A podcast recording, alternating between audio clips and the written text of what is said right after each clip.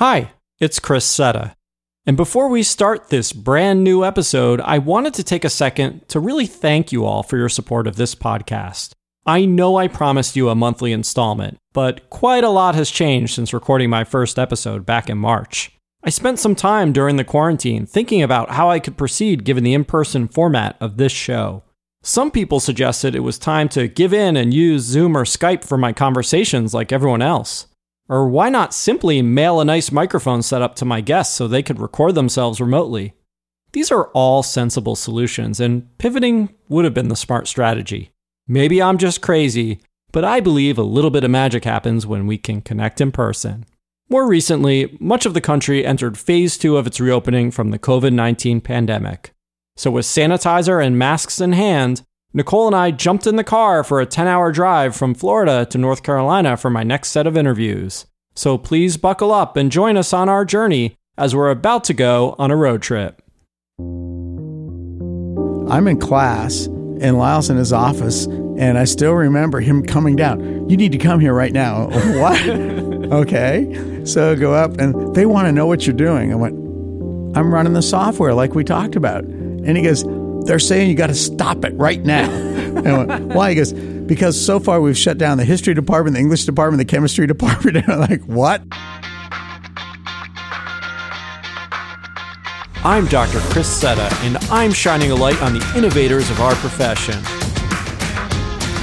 Welcome to the Illuminate Orthodontic Podcast.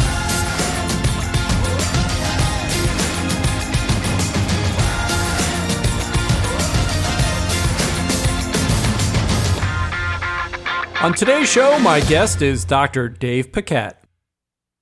Innovation isn't about having all the answers, but true innovators are able to clearly recognize opportunities when they arise. In fact, author Greg Satell said, The truth is that even really smart people get the future wrong, which is why it's more important to explore than to predict. You might recall that Steve Jobs was a college dropout.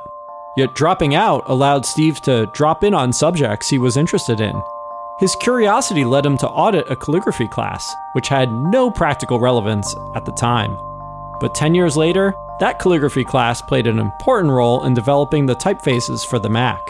And if it weren't for Steve Jobs dropping in on that class, who knows if computers would have different fonts today? In his commencement speech at Stanford, Steve said, you can't connect the dots looking forward, you can only connect them looking backwards. So you have to trust that the dots will somehow connect in your future. And much of what I stumbled into by following my curiosity and intuition turned out to be priceless later on. Consider the story of orthodontist Dr. Dave Paquette. I recently sat down with Dave outside of his home in North Carolina, overlooking the beautiful Lake Norman. Now, I'm sure you know the name, but if you aren't quite picturing who Dave is, you'd probably recognize his distinctive Hawaiian shirt and shaved head. Most people know Dave as an expert in clinical efficiencies while leading the innovation at Henry Schein Orthodontics. But how he got there is an intriguing account of connecting the dots looking backwards. Welcome to the podcast, Dave. Well, thank you, Chris. We have to set the scene here for our listeners. Where are we today? We're sitting in our poolside cabana on a beautiful day in June. Certainly, this is a beautiful setting we're in today. And I have to mention that Dave was kind enough to make some great frozen margaritas today. So, can we maybe just hear what's the Paquette recipe? Is there a secret recipe or are we just going right off the label? Uh, it's actually a cheater's recipe. A cheater's recipe. Do you remember what it is? I know exactly what it is. Come on, well, tell, people want to know. You go to the liquor store and you buy the Cuervo Golden margarita mix pre-mixed. And well, you fooled me because I think this is good. Maybe because I'm about halfway through the drink. But well, it. I mean, I've tried them everywhere, and I still think they're the best because they have a little, uh, little bit of everything in there already. You don't even have to doctor it up do you happen to have like a Margaritaville uh, mixer? machine mixer? I do. You yes. do. So that maybe that's the secret right there. Yeah. Just getting the proper ice blend, getting it nice and cold. Absolutely, it's the whole deal. It's the whole deal. So let's go back to uh, UNC Chapel Hill. So you started there. I want to say around what was it, mid seventies? Uh, 1976. 1976, the bicentennial year. And it, it must have been a real interesting time at UNC Chapel Hill. Uh, I don't think Dr. Proffit was there yet. Yeah, he was. A funny story about dental school. When I was applying, everyone remembers, you know, you wait and you wait and you wait. And so you get the thin envelopes, you know that's a rejection. Oh, And my uh, girlfriend at the time, her dad was part time faculty at the dental school. I didn't even know it. Um, she never talked about it. And so it was the last week of interviews, and I got an interview, which I found out literally a year later that she had called her dad and pulled some strings. And so I uh, go to the interview, and there was one member of the faculty who was famous for breaking the rules on the interview process. And so I'm in this interview, and during the summers, I worked at a water ski school. And so he didn't care anything about your grades or anything else. He started asking what you did aside from academics. And he goes, Oh, I have a niece I've been trying to teach how to water ski. And so we went back and forth and back and forth. And that was the whole interview. He goes, Oh, as far as I'm concerned, you're in. And I went, I thought I wasn't supposed to hear anything for two weeks. And he goes, "Oh, you calling me a liar?" And I went, "No, no, no, no, no, no. That's." And and he literally wrote on my folder, "Accepted," and and I was like, "You got to be kidding me!" Uh, wow. All over water skiing. All over water skiing had nothing to do with anything else. It's funny how that works a lot of Yeah. times, right? But that's that's how I got there. So, who else was there at Chapel Hill sort of in the late 70s? Was David Sarver there at the time? David Sarver was there. Henry Fields was there. Kate Vig, Peter Vig. I can go down a whole list of of all. they- Lots of big names. And probably the most and- powerful orthodontic department that has ever been assembled. and how did that form? Proffit handpicked people to come in, mm-hmm. you know, and for different reasons to do different things. And, you know, he was a very persuasive guy. So, hmm. So, you eventually went on to pediatric dentistry. So, did you want to pursue orthodontics first, or you just always had an interest? in in well, I knew the smartest guy in the dental school was Henry Fields. Hmm. There was no doubt. And he was trained at Iowa with Pedo and Seattle in orthodontics, which were the two top programs at the time. Mm-hmm. And he came to Chapel Hill, and if you had a question, didn't matter whether it was about orthodontics or, or pediatric dentistry or anything else, you go to Hank, and he had the answer. So when I was a senior, I, I was talking to him, and he goes, I don't know if you recall, but there were combined pedo ortho programs that were three years long. Oh, were there? I didn't know that. Yeah. Okay. And he said, don't bother with any of those because you either get a watered down ortho education or a watered down pedo education. Go to the best pedo program you can and the best ortho program you can. So I uh, stayed in Chapel Hill and went to pedo. I believe your pediatric dentistry research was on modified cavity preparations for composite resin in primary teeth. So this was around 82, 83, and I think this was pretty innovative because at the time it was probably a lot of amalgam work. Composites were just coming out. Tell us a little bit more about that research. So Carl Leinfelder uh, was my thesis advisor, and at the time, the FDA did not approve composites for use in posterior teeth, Hmm. and so uh, you could only use amalgam or gold. Carl and I, he was not part of the pediatric dentistry faculty, but he, and I had grown to be pretty close friends in dental school, and he was in charge of the material science department. Mm-hmm. So one day at lunch, you know, I was having lunch and he sat down, we're chatting. He goes, What are you going to do for your thesis? And I went, I don't know. He goes, You know, it'd be really interesting if we could try composites in back teeth. Hmm. And I went, Yeah. And, and he goes, But, you know, we can't do it in permanent teeth because it's not allowed, but baby teeth fall out. So no harm, no foul. and I went, That's true. And he goes, Problem is, everyone who's tried it, and there was one or two people before me that tried it, but they used standard amalgam cavity preparations, and the composites would always fail. Is that because of shrinkage at the time, or Shrinkage and sharp angles and everything else. And, and so he said, We got to figure out what shape the cavity prep needs to be to make it work first. Interesting. And so we tried a whole bunch. And probably when you were in dental school, it was standard procedure. that was normal, right? In Yeah. today's day and age, this Yeah. is normal. Yeah. Um, but at the time, it was heresy. I mean, I had some of the uh, the pros faculty, like they'd see me in the hall. Oh, you're that guy. Yeah. Well, back in the day, everyone learned, I guess, GV Black's absolutely preparations, right? Yeah, with the grooves and everything Yeah. else, and and so uh, it turned out it not only worked but worked fabulously and changed the game really. And so you know, in ortho, I won the Milo Hellman, but I won the equivalency in pediatric dentistry, and now I don't think there's a silver filling in a baby tooth anywhere in the world. So, what what persuaded you to join the service? Was it doing good for your country? Was it just paying back your loans? Uh, none of the above. None of the above. I had the privilege of finishing my pedo degree, and I had five guys that I'd gone to dental school with that had a group practice around Chapel Hill that asked me to come in and do their pediatric dentistry for them. So I thought it was like, you know, easy street. I didn't have to set up a practice or anything else, just went in there. And uh, about a year later, found out they were heavily involved in insurance fraud.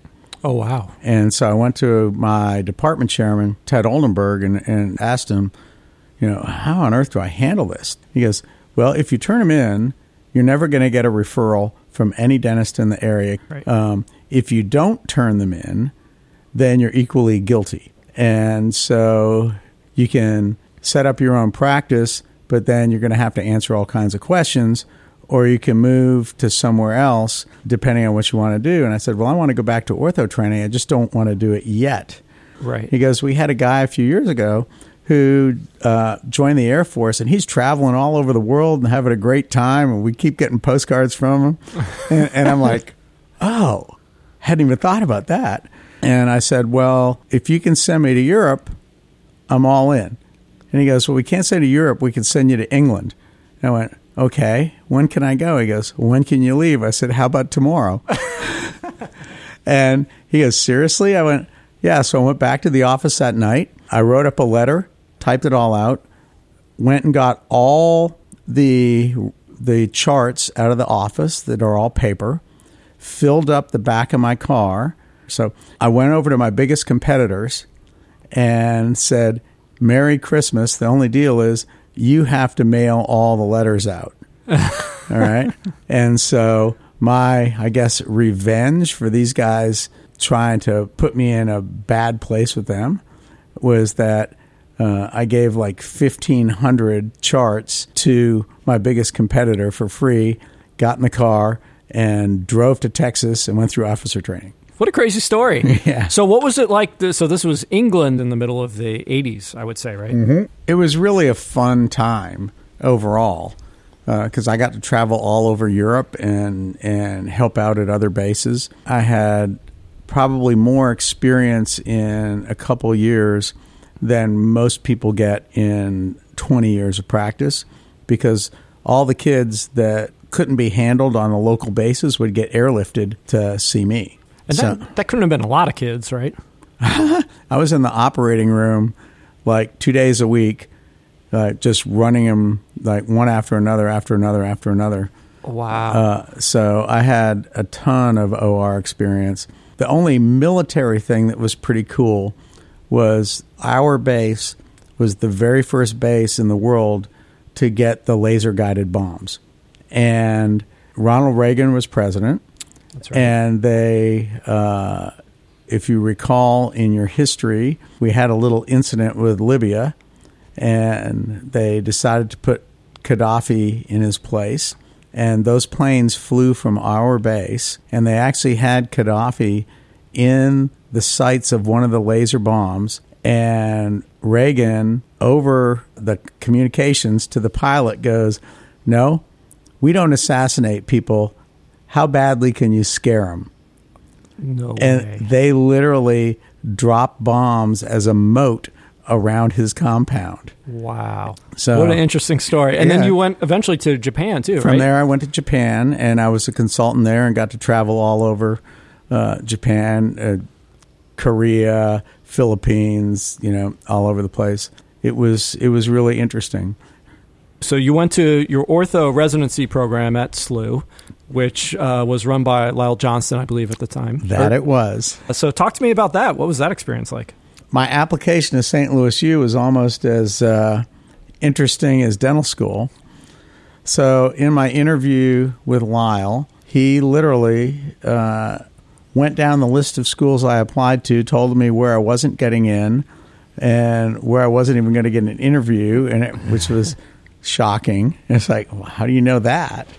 He uh, said, "Well, all you guys in Chapel Hill just want to go to Chapel Hill, so why don't you call me when I can take your application seriously?"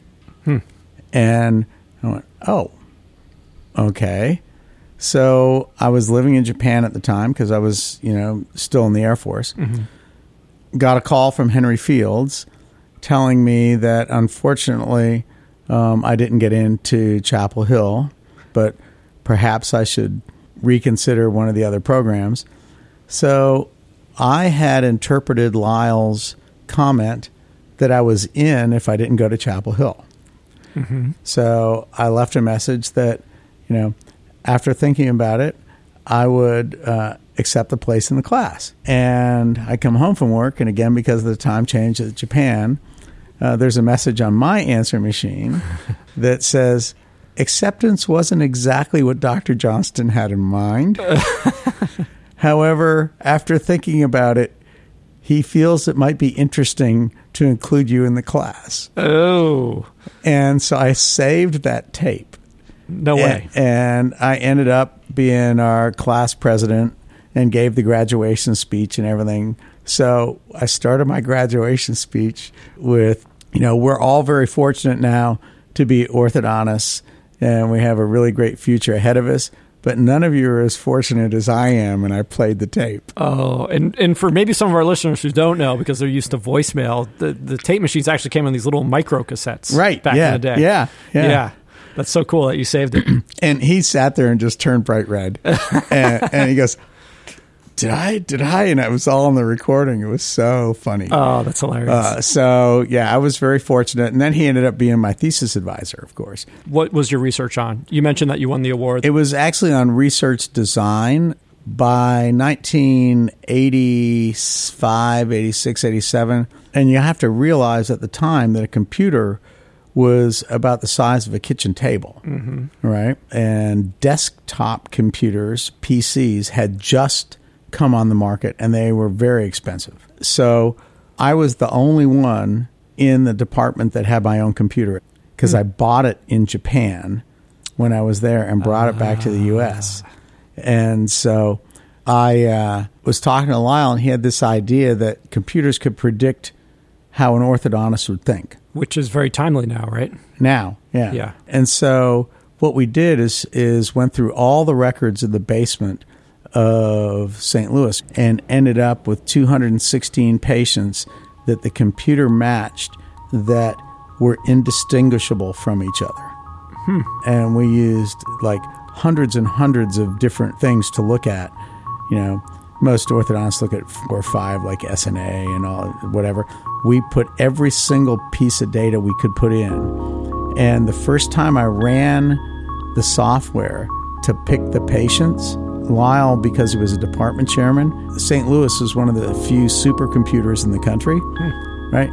Ran the software to pick them and crashed the university computer. No way. and and Everything went down. everything, every department, because Wow. he had a priority one and he'd never used it, and it kept closing down other departments trying to figure out this this. Can you uh, imagine if that happened today? Oh, it was it was funny. Uh, so uh, we get a call from the computing center, and I'm in class, and Lyle's in his office, and I still remember him coming down. You need to come here right now. what? okay. So I go up, and they want to know what you're doing. I went, I'm running the software like we talked about, and he goes. They're saying you got to stop it right now. And I went, Why? He goes, because so far we've shut down the history department, the English department, the chemistry department. And I'm like, what? Oh, Because my nobody goodness. could do anything. So we gave them permission to stop it. Now, were these just like ceph numbers or overbite, overjet? ceph numbers, model numbers, everything. Okay. And what we were trying to f- decide is once we had this group of patients that were essentially identical, could the computer figure out how an orthodontist would treat them? Interesting. But they had already been treated, which was the beauty, right? So then the computer had to go back once they had that and figure out how would you treat it, and that's when we figured that um, how an orthodontist decides to take out teeth or not take out teeth, and Very that's what the thesis was all about. You've always been known as sort of an early adopter of Invisalign. When did you get involved with Align technology? What year was that? That would have been 1998, 99. 99. And if I remember my history, I think it was 97. Was that correct? That Align started? That's when they started. That's when Kelsey and Zia first had the idea. the idea. Great. And so, how did you get drawn into the company? Um, not by choice. Hmm. So in 1998, my wife and I were at the AO, and uh, she was not my wife then. She was my fiance, and she was wearing braces because she hated her smile. And I know there's a lot of folks out there that have had the same experience. And so she wanted to have the perfect smile before our wedding. So Of course. go to the AAO in 1998, and the uh, Invisalign has this booth, right? That is one banquet table with some models on it, and a sign Invisalign, and a couple people, Ross Miller, and I forget who else was there. Um, anyway, I just walked right by it and thinking it's an Essex retainer. It's it's stupid, you know. And so Jenny went and looked at all this stuff, and we're on our way home, and she goes, um, "I want to do Invisalign. I don't want to wear braces anymore." I went, "It won't work." And I don't know if you've ever had a quote discussion with your spouse when they disagree with you and go to the ends of the world to prove that you're wrong. I certainly have. Yeah. So, yeah, I kind of ignored it and blew it off and blew it off and blew it off. And, and then the first certification course in our region happened in 1999. Jenny and my treatment coordinator had figured out when this course was going to be and signed me up without me knowing it hmm. because I just wasn't even interested. And I have uh, my pilot's license. So the day comes around, and I went, "Ugh, all right, well, at least I can get some instrument time. I go to the airport, get in the airplane. My goal is to fly there, sign in for the course, and fly back. And at least I can write off the expenses uh, of flying there and back. Sure. Right? Walk in the door. Who do I see as my biggest competitor? Right. So now I got to stay because he can't know more than me. Right. So you have to picture that they were so impressive in these first courses, hmm. right? They had computer stations set up for every doctor, and they had full length wall white screen where they were projecting the instructor who was in California, and they were doing this remotely. And since all of us had microphones at our desk, if you asked a question back in California in the studio, he knew where you were in the room and would turn around and look at you and answer the question. And I went, if they can do that, then they can straighten teeth. Yeah, seriously. So, I mean, this was the late 90s. This kind of teleconferencing and, and webinars, this didn't happen back then. No, it was unheard of. I was like, are you kidding me? Wow. This is so cool. He's looking right at me as answering the question. And I was like, whoa. so I went back, and uh, ironically, my competitor to the day he retired never did a single Invisalign case. Oh, is that Not right? one. All right. So I ended up being uh, one of the only orthodontists in three states that did Invisalign. So I'm getting these referrals from hours away. Hmm. And back in the day, we were thinking it was just good for relapse and a couple other things. Right. Um, and so, meanwhile, my wife is in treatment. Mm-hmm. All right. She was my very first patient. And she wore her aligners 26 hours a day. she was bound and determined to prove me wrong Uh, well, there you go. and and it worked. It was like, are you kidding me? I mean, this is crazy. I mean, uh, it would have been two years of braces, and and ten months later, she's she's like perfect. So not only were you an early adopter, then you became part of the what they call the CAB or the Yeah. Clinical Advisory Board Right. for Align, and, and that still exists today, I imagine. It does. Even yeah. though, even though you've uh, moved on to greener pastures, if you will, Yeah, I uh, I parted ways f- few years ago. a few years ago. And and before we head into the future here, I know you were a big uh, Damon user for a while. And um, for those of you who don't know, Ormco has a similar group called the Ormco Insiders Group, Yes. which I believe you're a part of. I was, yep. And uh, how many doctors do they have in, in that group?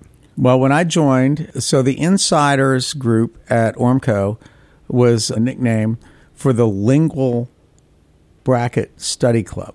Okay. Inside the teeth, Oh, insiders. okay. All right. I thought it was like a secret society or And something. that's whatever that's what they wanted it to seem. See? So you got it. Yeah. But it was actually the Lingual Study Club and there were six orthodontists on it. Anyone we know today? Oh yeah, Jim Hilgers, uh, uh, Ron Roncone, Ron Redmond. I mean, they were the A lot of big names. a lot the names. Yes. And so I recall I was on the shuttle to go out to the big Ormco party on the island in Seattle, and this guy comes up to me and he goes, uh, "So you won the Milo Hellman?" And I went, "Yeah." He goes, "We'd like you to join. Um, we have this special group that helps us, you know, develop products and stuff." And I went, "Yeah." He goes, "We've got several Milo Hellman winners on the team now, and we want you to join us." And I went, "Okay." That'd be great. And so uh, I show up at my first insiders meeting, and I just opened my practice. And I had no money because everything was going in the practice. So I show up, and I'll never, I'll never forget this. Right. So first of all, I borrow money to go to the meeting, and I'm sitting at the bar trying to figure out if I can afford a beer at this resort hotel that costs you know more than I'd ever dreamed of. Mm-hmm. And Ron Roncone sits down next to me and orders a Scotch neat, and his Scotch costs more than I made in a week. and, and I went, oh, and and and he we start chatting. He goes, what uh, so what are you doing here? I said, I'm here for an orthodontic meeting. He goes, well, there's only one orthodontic meeting here, and I don't know you. and I went, You "Well, weren't on the inside at that point. yeah. And this is like the afternoon just before the meeting starts. So we start talking, and he goes, So, how many patients have you started? And I said, Four. And he goes, Well, 400, that's not bad for a young guy. I went, No, four. and he goes, And why are you here again? And I went, well, I got invited. Da, da, da. And he goes, so you're not get mu- going to get much out of how to start a thousand patients a year, which is what I'm talking about. Oh, wow. And my eyes got the size of saucers. The concept of a practice that size, I imagine it's that involvement here with the insiders group that and Roncone who Right. gave you that vision of sort of a, a larger practice and how to get there. well, that and recall, my dad was an efficiency expert. Right, that's what his consulting was in the in the transportation industry. So, that had been drilled into me from the time I was a kid. Ah, so interesting how it ties back into that, right? Yeah. So cool. When we come back in just a moment, what was promised as a fun ski trip turns out to be much more than Dave bargained for, and how that weekend results in assembling a team of innovators at Henry Schein. Stay with us. You're listening to the Illuminate Orthodontic Podcast. Kind support for this podcast comes from Retainer Club. Retainer Club is the easiest way for orthodontists to provide their patients with perfectly fitting retainers at a great price. Over 1,500 patients already love Retainer Club and use its easy online services to replace their retainers without the need to come into the office. Orthodontists love Retainer Club because they feel confident that the smiles they created are being maintained for life, while their long-term fans continue to refer new patients to their practices. To learn more, visit retainerclub.com/slash partner. Support also comes from Fishbein Fundamentals. Dr. Ben Fishbein invites you and your team members to beautiful Pensacola Beach, Florida for his all access and behind the scenes course. Dr. Ben and the Fish Ortho team will reveal proven marketing strategies, simplified new patient procedures, and efficient clinical management systems. Best of all, you're able to observe the Fish Ortho team on an actual patient day. Reserve your spot now at fishbeinfundamentals.com. Welcome back to the Illuminate Orthodontic Podcast. I'm Chris Setta. So it's 2012, and Henry Schein has recently acquired Ortho Organizers along with several other smaller orthodontic companies. So they had these four different companies, and Ted Dreyfus, who used to be at Ormco and was very important in taking Dwight Damon and his philosophy of care worldwide. All right. And he was very close to Dwight, as I was for years, um, and think the world of Dwight. I'd never say anything negative. He he taught me more than I could ever imagine. And so, one of the things that Dwight had talked about for years was the relationship between orthodontics and airway. And no one was teaching it. There wasn't really any f- firm basis other than opinions. So, I got a phone call, and it was Ted, and I hadn't talked to him in a while because he had left Ormco during the Danaher transition. And Ted asked me what I knew about uh, sleep apnea. And I went, Well, I know my father in law has it. That's about all I know. Mm-hmm. And he goes, Well, I want to form a task force to see if orthodontics really and truly has any relationship. Hmm. And I went, Okay. He goes, And I'd like you to run it. I went, Ted, I don't know anything about sleep apnea. And he goes, That's good. So there's no preconceptions because we're going to get right down to fundamentals and see if there's anything there. So he asked me if I had any idea who we should include. So I went down the list of people that I knew either were good thinkers or uh, had some interest in it. Um, Lou Shimura, who I knew from the Schulman Group, actually had sleep apnea and had been treated surgically and and whatnot for it. And we gathered up about a half a dozen orthodontists and started just discussing how we would go about it. And first day we met at a resort, uh, and I'm thinking this is easy. We're going to go skiing. We're going to have a good time, and we meet for breakfast. We're going through this, and all of a sudden the door opens, and Marie Gerson rolls in this cart stacked three feet high with paper. Hmm. And we're all looking at each other, going, "That's interesting." And Ted starts grabbing literally like a f- six inches to a foot off each stack and putting him in front of us. And he goes, All right, while I'm skiing, you guys need to read all these articles and review them and report back Oh, this you didn't afternoon. sign up for this. And I'm like, It sounds like I'm a resident. Yeah. And we're all looking at each other. You're joking us, right? And you dragged everyone into this, right? and and and he goes, "No, we're going to get down to it." And so we met probably over the next six to nine months, literally going through all the dental literature, medical literature, anything that we could come across, uh, respiratory therapy, to see what the potential relationship was, mm-hmm. and found in the process two things. One, that the world center for this was Stanford University, and they were years ahead of anyone else. Dr. Guilleminault had already figured out all the things that we were trying to figure out. and I think Glenn Krieger took a, a group out there recently. And the second thing was that, in fact, we realized there is no specialty in medicine or dentistry that has a greater opportunity to screen patients on a regular basis and direct them to the right place for care than orthodontics. Hmm. We see them at the right age. We have all the information. We have the ability and knowledge to do it. And the pediatricians don't do it. You know, patients don't see ENT docs as frequently as they see us. Of course. Uh, and when they do see ENT docs, most of the time they're going in with, you know, an ear infection or something else, and the ENT docs don't have time in their screening or their, their normal exam process. And for us, it adds maybe 30 seconds in the exam to evaluate and give them real information to move forward. Right. That to me is such a huge impact on the life of all these patients that when someone has a problem, to be able to get them to a sleep center or a sleep doc or whatever and get proper care, it just has added layers and layers of quality of life to patients that I would have completely ignored before. Can you think of any particular patients that you have treated that you've been able to help in this way? Oh, uh, lots of them.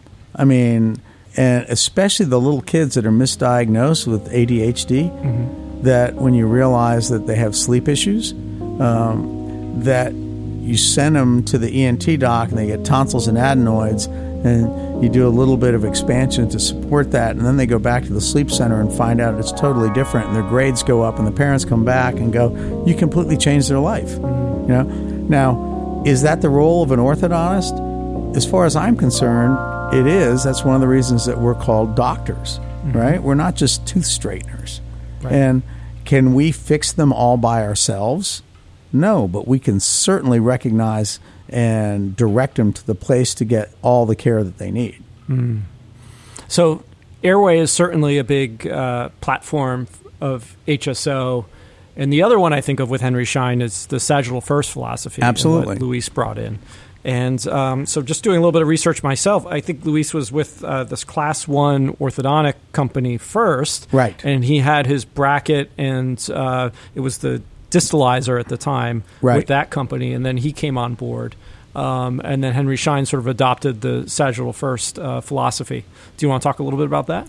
Absolutely. So when I first met Luis, I was like everyone else. He's kind of a, a funny, comical guy, but then I realized he's a he's a really, really, really smart person. Um, yes. And his father, of course, was an orthodontist. Pepe. So Pep, he stepped on Pepe's shoulders and started off from a launching pad that the rest of us can't even imagine, mm-hmm. uh, and watched his father work very hard when he was young. And so mm-hmm. his father actually has some textbooks on segmental orthodontics, and the idea of doing gotcha. sagittal first is age old. I mean, Burstone talked about it in the U.S., and his, Burstone was a contemporary of Pepe. And so what Luis did was figured out how to take all those complex biomechanics and simplify them so that every orthodontist could apply it in a manner that was both predictable and successful. Mm-hmm.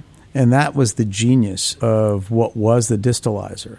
Now we changed the name, we meaning uh, Henry Schein Orthodontics, changed the name from the distalizer to the Motion 3D after Jim McNamara and his students started looking at what the treatment effects were hmm. and found that the treatment effects were both localized to the dental alveolar complex, but also had subtle changes throughout the uh, the face in, in the same way that every class 2 corrector does in three planes of space. Mm-hmm. And so we weren't just distalizing molars. Right. In fact, we are changing everything about the dental-alveolar relationship. And the occlusal plane to them. And the occlusal plane too. Right. Yeah. Mm-hmm. Right. So uh, personally, I, what I really love about the Carriere motion is just the simplicity of it. For myself and my own personal experience with motion, I've had some cases that turn out phenomenal, and then I have others that we don't seem to make any progress after four to six months. So, where am I going wrong in this process? I'll start off with Force 1 elastics for about a month. You know, as long as they're wearing them, we'll graduate to Force 2. I do take progress photos uh, at every visit so we can check in at least buccal shots I like to disarticulate with bite turbos. Uh, any other suggestions you would have for people, or, or, what's the key to getting great results? Well, the key is compliance. Mm-hmm. You know, and we all know patients lie to us. they do. Yeah. Well, at least they do in North Carolina. um, it's simple physiology. If you have the rubber bands in all the time, the teeth will move. Mm-hmm. And so I generally don't look at the progress by when they come in for that first check, whether or not teeth have moved, we check and see if there's mobility on the canine. If the canine is not mobile, they are not wearing their rubber bands.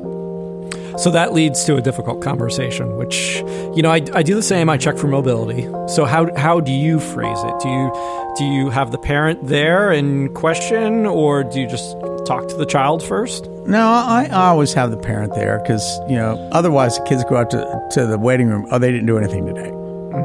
You know. Right. And so I'll have the parent there and I'll say, look, I have to come here every day. And so you get the choice of how often you want to come and see me and how long you want to come and see me. Our goal is to get your eye tooth from here to here, and that's when we know we're done. The only thing can do that is you and the rubber bands.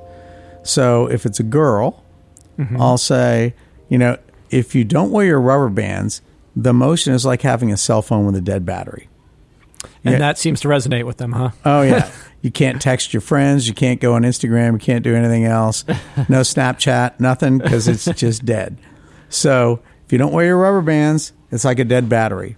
And with boys, depending on the age, uh, I'll say it's like having a car without gas. You know, you mm-hmm. can sit there in it all day long and look cool, but nothing's happening. You're yep. not going anywhere. That's a good analogy. And you know that usually strikes home. And I look at the parents because they always want to. Can we just put the braces on? Mm-hmm. I went, well, if we put the braces on, they're not brushing their teeth very well right now. Mm-hmm. So the braces aren't going to move the teeth without rubber bands any more than this is. And then you're going to have to worry about brushing and everything else in addition to the rubber bands. Is that really the war you want to have at home? Because you got other things to worry about. Ooh, crafty. I like that. And they go, yeah, I got a lot of things. I said, so let's not put the braces on until we're ready. Yeah. Ooh, I like that. I'm gonna I'm gonna incorporate that for sure. So, Dave, I want to go to a little bit of a controversial topic around key opinion leaders. Ah, yes. And uh, you know, I, I, certainly have an inkling of how you feel about this, but um, for maybe people who aren't familiar with the term key opinion leader or, or KOL, uh, which is the acronym that that's out there, right? Uh, you know, uh, to summarize, I would say it's uh, basically an orthodontist that has a relationship with a company uh, and you know providing clinical insight, perhaps feedback on the product. Uh, but somehow, certain people think that there's this hidden agenda, I guess, right, of uh, clinicians to uh, secretly and surreptitiously push the products. What are your thoughts on all this?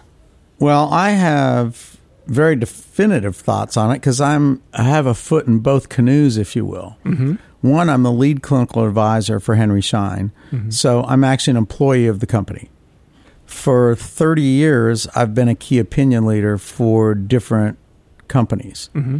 So the first thing that people need to realize is that none of us get our products for free. It's against the law. Right. Right. So the second part of it is that if I convince you to buy something, I don't get paid for that.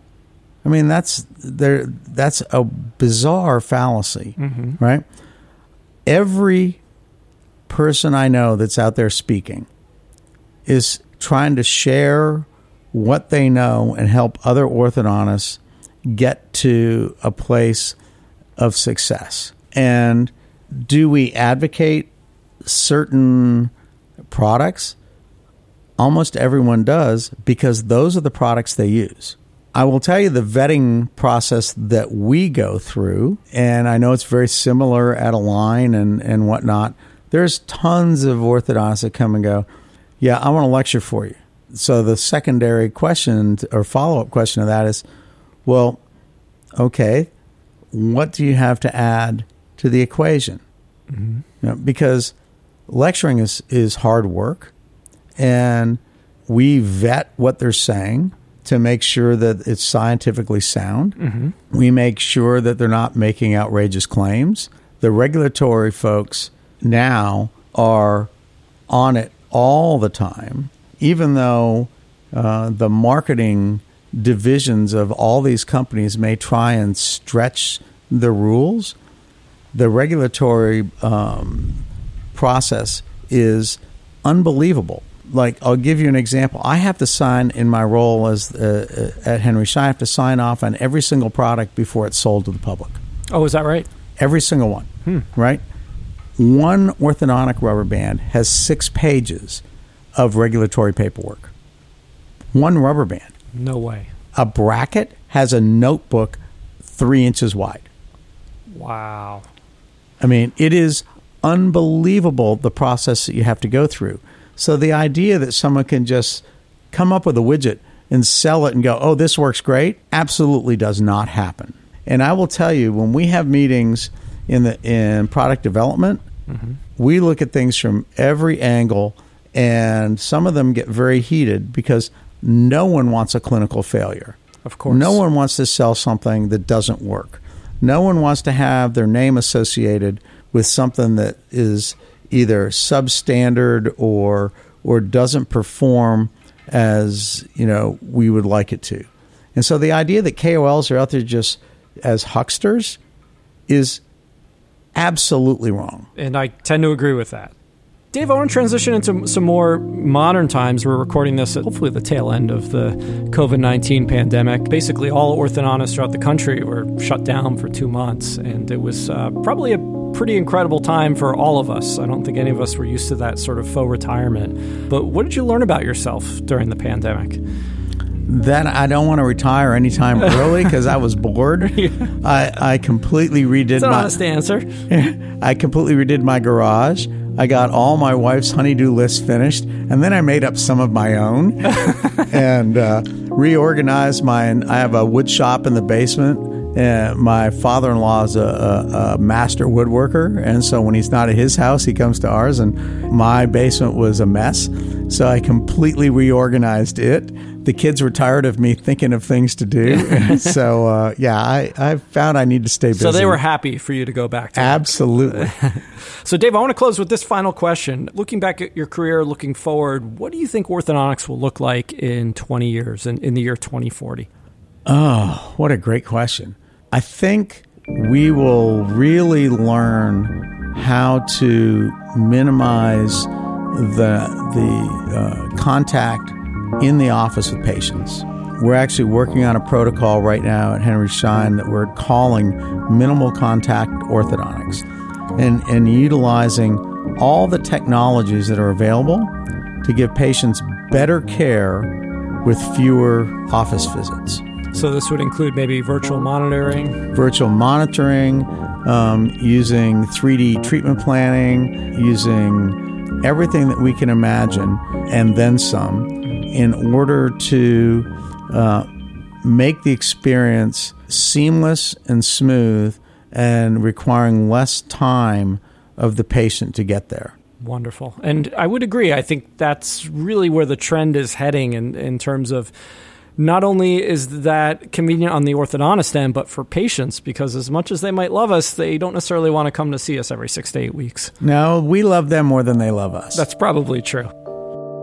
That was Dr. Dave Paquette. To hear exclusive behind the scenes clips from my conversation with Dave, head over to illuminateorthopodcast.com. This episode was mixed and mastered by the talented Skylar Adler. You can learn more about him at skylarrossrecording.com. Also, the music for this episode was composed by Tom O'Grady in the UK and features my favorite instrument, the Fender Rhodes piano. You can check out Tom's jazz funk group Resolution 88 wherever you get your tunes.